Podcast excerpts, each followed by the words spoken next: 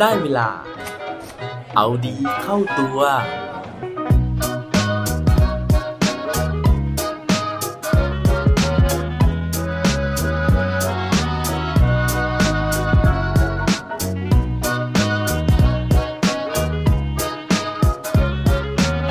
คุณคิดว่าความสำเร็จจะนำมาซึ่งความสุขจริงไหมครับสวัสดีครับ พบกับผมชัชวานแสงปรีดีกร และรายการเอาดีเข้าตัว รายการที่จะคอยมาหมั่นเติมวิตามินดีดด้วยเรื่องราวแล้วก็แรงบันดาลใจ เพื่อเพิ่มพลังและภูมิต้านทานในการใช้ชีวิตให้กับพวกเราในทุกๆวัน ช่วงนี้นะฮะยังอยู่ในสถานการณ์ที่เราปิดกิจกรรมหลาย ๆ อย่างนะฮะ เนื่องจากโควิดนะครับ รัฐบาลก็สั่งประกาศให้ปิดยิมนะฮะ ปิดนู่นปิดนี่นะครับ แต่ว่ายังไม่ปิดโรงหนังนะฮะ ซึ่งวันก่อนนะครับผมได้มีโอกาสฟังรายการรายการหนึ่งนะฮะเขาบอกเอาไว้นะครับ โดยเขาเชิญคุณหมอมาแล้วก็ถามนะฮะว่าทำไมรอบนี้นะครับถึงไม่ปิดโรงหนัง คุณหมอก็ตอบนะครับ บอกว่าจริง ๆ แล้วเนี่ยโรงหนังเป็นธุรกิจนะฮะหรือว่าเป็นสถานที่ที่ค่อนข้างปลอดภัยเลยทีเดียว เพราะที่ผ่านมานะฮะยังไม่เคยมีการเจอเคสการระบาดในโรงหนังเลยนะครับ แล้วก็ลักษณะของพฤติกรรมนะฮะเวลาที่เราเข้าไปอยู่ในโรงหนังเนี่ยเรามักจะสวมหน้ากากอยู่แล้วนะฮะแล้วก็เรามักจะไม่ค่อยพูดคุยกันนะครับหรือว่าถ้าพูดคุยเนี่ยก็เป็นเพียงแค่การกระซิบกับคนข้างๆ คือคนที่เรานั่งด้วยนะฮะจะไม่มีการตะโกนนะฮะไม่มีการทำให้สารคัดหลั่งในร่างกายอย่างเช่นน้ำลายเนี่ยมันกระเด็นหรือว่ากระจายออกมา นอกจากนี้ในโรงภาพยนตร์เองนะฮะยังมีการ เว้นที่นั่งนะฮะให้ห่างกันนะครับ เพราะฉะนั้นเนี่ยก็มั่นใจได้ในระดับหนึ่งนะครับว่าเราจะไม่มีการไปแพร่เชื้อนะฮะหรือว่าสัมผัสเชื้อจากคนที่เราไม่รู้จักนะครับพอได้ฟังแบบนั้นนะฮะผมเนี่ยก็หัวใจพองโตเลยนะฮะเพราะว่ามีภาพยนตร์อยู่เรื่องหนึ่งนะครับที่ผมเนี่ยอยากจะดูแล้วก็ยังไม่ได้ดูนะฮะเพราะว่าภาพยนตร์เรื่องนี้เนี่ยเข้าฉายในช่วงที่เกิดระบาดรอบใหม่พอดีนะครับ พอเช็คตารางนะครับปรากฏว่าภาพยนตร์เรื่องนี้นะฮะยังคงยืนโรงอยู่นะครับเพราะว่าช่วงนี้นะฮะไม่มีหนังนะฮะไม่มีภาพยนตร์เรื่องใหม่เนี่ยกล้าเข้ามาชนโรงเลยนะครับเพราะว่าคนเนี่ยไปโรงภาพยนตร์น้อย ก็เลยเป็นโอกาสดีนะฮะที่ผมเนี่ยได้โอกาสในการที่จะเข้าไปชมภาพยนตร์เรื่องนี้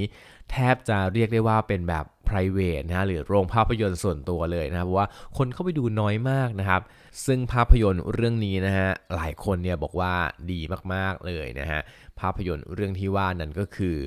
Soul นั่นเอง วันนี้ผมก็เลยอยากจะมาเล่านะฮะถึงความรู้สึกนะครับหลังจากที่ได้ชมภาพยนตร์เรื่องนี้ โดยที่จะพยายามสปอยเนื้อหาเนี่ยให้น้อยที่สุดนะฮะถ้าเกิดว่าพร้อมแล้วนะครับ ไปฟังพร้อมกันได้เลยครับ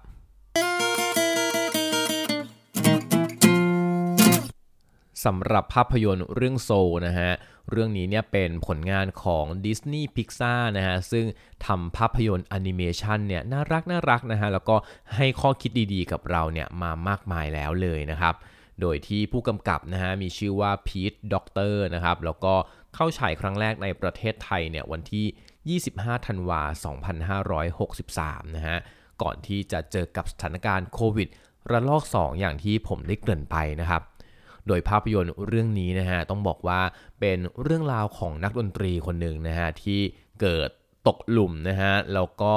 ตายนะครับวิญญาณออกจากร่างนะฮะหลังจากนั้นเนี่ยก็เป็นเรื่องราวการผจญภัยของวิญญาณตนนี้นะครับ ในการที่จะได้เรียนรู้ถึงความต้องการของตัวเอง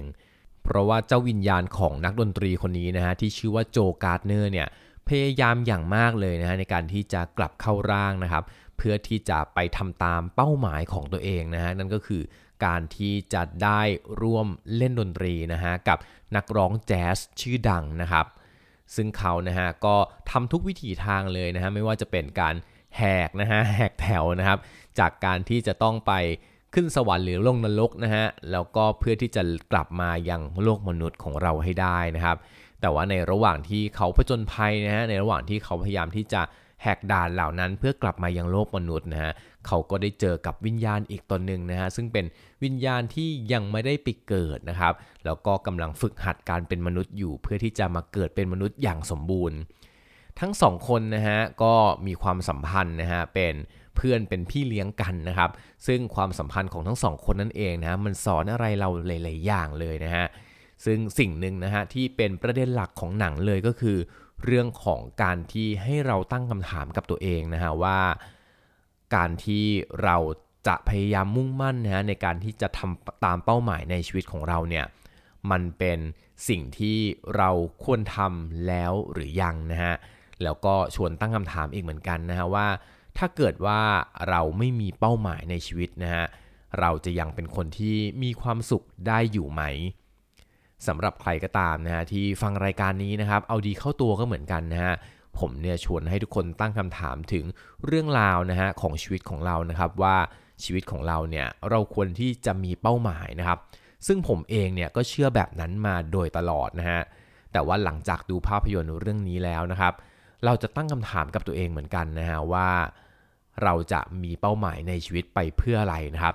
ทีนี้นะครับผมเนี่ยขออนุญาตแยกเป็น 2 ประเด็นนะครับ ประเด็นแรกเลยคือ เราจำเป็นต้องมีเป้าหมายในชีวิตไหมนะฮะซึ่งหลังจากที่ดูภาพยนตร์จบนะครับ แล้วก็ตอบคำถามกับตัวเองนะฮะผมเนี่ยคิดว่าเป้าหมายในชีวิตของเราเนี่ยเรายังควรที่จะต้องมีอยู่นะฮะเพราะว่าเป้าหมายก็เหมือนกับหางเสือนะฮะในการที่เราจะใช้ชีวิตไปอย่างมีเป้าหมายมีทิศมีทางนะครับ แล้วก็เป้าหมายเนี่ยมันเป็นปัจจัยสำคัญนะฮะที่จะทำให้เราประสบความสำเร็จ แต่ว่าอีกคำถามหนึ่งนะฮะก็คือว่าเป้าหมายนะฮะหรือว่าความสำเร็จของเราเนี่ยมันเกี่ยวข้องกับความสุขในชีวิตประจำวันของเราไหมนะครับ เรื่องนี้นะฮะถ้าดูจากในภาพยนตร์นะครับ คือคุณ Joe Gardner นะฮะซึ่งเป็นตัวเอกนะครับเป็นตัวละครหลักนะฮะเขาพยายามทุกวิถีทางนะในการที่จะกลับเข้าร่าง แล้วก็ไปทำตามเป้าหมายของเขาอย่างที่เล่าให้ฟังไว้นะครับ แต่สุดท้ายนะฮะเมื่อเขาทำสำเร็จนะครับ เขากลับรู้สึกนะฮะว่า ณวินาทีที่เขาได้ทำภารกิจนะฮะหรือเป้าหมายของเขาเสร็จสิ้นลงแล้วเนี่ยชีวิตของเขาเนี่ยกลับว่างเปล่านะฮะคือเขาไม่รู้นะครับว่าหลังจากที่ทำสิ่งนั้นสำเร็จแล้วเนี่ยแล้วเขาจะทำอะไรต่อนะฮะนั่นเป็นสาเหตุที่หลายคนเนี่ยเมื่อมีเป้าหมายหนึ่งแล้วนะครับทำสำเร็จแล้วเนี่ยก็ต้องตั้งเป้าหมายที่โลภขึ้นนะฮะมีเงินเก็บ 1 ล้านแล้วก็อยากจะมี 2 ล้าน 3 ล้านนะฮะ ได้ประสบความสำเร็จนะฮะได้ตำแหน่งที่ตัวเองต้องการแล้ว ก็อยากจะมีตำแหน่งที่สูงขึ้น นั่นทำให้เราเนี่ยไม่รู้จักพอนะฮะไม่รู้สึกว่าสิ่งที่เรามีอยู่นั้นเนี่ยมันเพียงพอแล้ว สุดท้ายนะฮะเป้าหมายเหล่านั้นเนี่ยมันทำให้เรามีความทุกข์นะฮะมันทำให้เราเนี่ยรู้สึกเครียดนะฮะรู้สึกว่าตัวเองเนี่ยมีปัญหาในขณะเดียวกันนะฮะพอคุณ Joe Gardner เนี่ยเขาได้มองย้อนกลับมานะครับว่า ในขณะที่ตัวของเขาเนี่ยมีความทุกข์กับการวิ่งหาเป้าหมายนะฮะแต่ว่าดวงวิญญาณที่เขาทำหน้าที่เป็นพี่เลี้ยงเนี่ยอีกดวงหนึ่งเนี่ยเป็นดวงวิญญาณที่บริสุทธิ์มากนะฮะแล้วก็หาเป้าหมายในชีวิตไม่เจอ แต่ว่ากลับมีความสุขนะครับกับเรื่องราวเล็กๆ ในชีวิตนะฮะ มีความสุขกับการที่เห็นดอกไม้ผลิบาน มีความสุขกับการที่ได้เบียดเสียดนะฮะ หรือว่าได้พูดคุยกับคนบนท้องถนนนะฮะ หรือว่าบนรถไฟฟ้านะครับ เขามีความสุขกับการที่เห็นใบไม้ร่วงนะฮะ ซึ่งสิ่งเหล่านี้นะฮะเป็นสิ่งที่คุณโจการ์เนอร์เนี่ยได้หลงลืมไปในชีวิตนะครับ เพราะว่ามัวแต่วิ่งไล่ตามความฝันของตัวเอง ซึ่งต้องบอกว่าพอดูหนังเสร็จนะฮะ มันสะท้อนความจริงหลาย ๆ อย่างในชีวิตของเราเลยนะฮะ รอบตัวของเรานะครับ เราจะเห็นคนที่พยายามที่จะไขว่คว้าเป้าหมายนะครับ ในขณะที่คนบางคนนะฮะ ก็พยายามที่จะคิดนะครับว่าเป้าหมายของตัวเองคืออะไร ซึ่งพอคนเหล่านั้นเนี่ยหาเป้าหมายในชีวิตไม่เจอครับ ก็กลายเป็นว่าเขาเนี่ยลืมมองความสุข ในชีวิตประจำวันไปชัดสนิทเลยนะฮะหลายคนมัวแต่กลุ้มใจนะฮะว่าฉันหา spark joy ของตัวเองไม่เจอ หาความถนัดของตัวเองไม่เจอ ไม่รู้ว่าชีวิตนี้จะทำอะไรนะครับ แล้วก็กลายเป็นความเครียด เพราะฉะนั้นเนี่ยหนังเรื่องนี้นะฮะไม่รู้ว่าคนอื่นเนี่ยดูแล้วนะครับได้ข้อคิดอะไร แต่ว่าสำหรับผมนะฮะคือผมรู้สึกว่า หลังจากที่ดูภาพยนตร์เรื่องนี้แล้ว ผมคิดว่า เรานะฮะควรจะต้อง balance ระหว่างเป้าหมายในชีวิตของเรานะฮะกับความสุขในชีวิต เพราะว่าเป้าหมายเนี่ยมันมีได้นะฮะมันมีเพื่อให้เราเนี่ยได้เดินไปถูกทางแแต่ว่าเราก็ต้องเดินบนทางสายกลางนะฮะคือไม่เครียดกับเป้าหมายนั้นเกินไปนะฮะแล้วก็ยังมีเวลาที่จะ enjoy นะครับหรือว่ารับความสุขจากคนรอบข้างนะฮะรับความสุขจากสิ่งแวดล้อมรอบข้าง หรือว่าเรื่องราวต่างๆ ที่มันเข้ามาในชีวิตของเรา ในภาพยนตร์เรื่องนี้นะฮะคือผมเนี่ยดูแล้วนะครับก็นึกถึงเรื่องเล่าเรื่องหนึ่งที่ผมเชื่อว่าหลายคนเนี่ยน่าจะเคยได้ยินได้ฟังมานะฮะนั่นก็คือเรื่องราวที่มีเศรษฐีคนนึงนะฮะมาคุยกับชายที่ตกปลานะครับด้วยเบ็ดอยู่ริมชายฝั่งนะครับเศรษฐีเนี่ยก็บอกว่าทำไมยูไม่ไปซื้อเรือนะฮะเพื่อที่จะออกไปจับปลาได้ใหญ่ขึ้นนะฮะซึ่งคนตกปลาคนนั้นก็บอกว่า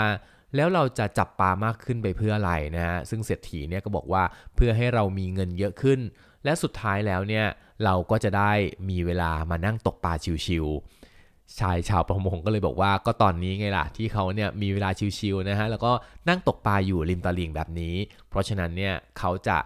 หาเรื่องนะฮะที่จะลำบากออกเรือไปเพื่ออะไร หวังว่าเรื่องราวในวันนี้นะฮะจากภาพยนตร์เรื่องโซเนี่ยจะช่วยให้หลายคนนะฮะที่กำลังกลุ้มใจกับการที่วิ่งตามเป้าหมายของตัวเองนะครับหรือว่ากำลังกลุ้มใจกับการที่จะคิดนะฮะว่าเป้าหมายในชีวิตของเราคืออะไรนะครับอย่าพึ่งเครียดกับเรื่องเหล่านั้นไปนะฮะ แล้วก็หันมา enjoy นะครับกับเรื่องราวรอบตัว อย่าลืมนะฮะว่าชีวิตมันสั้นเกินกว่าที่เราจะไม่มีความสุขกับมันครับ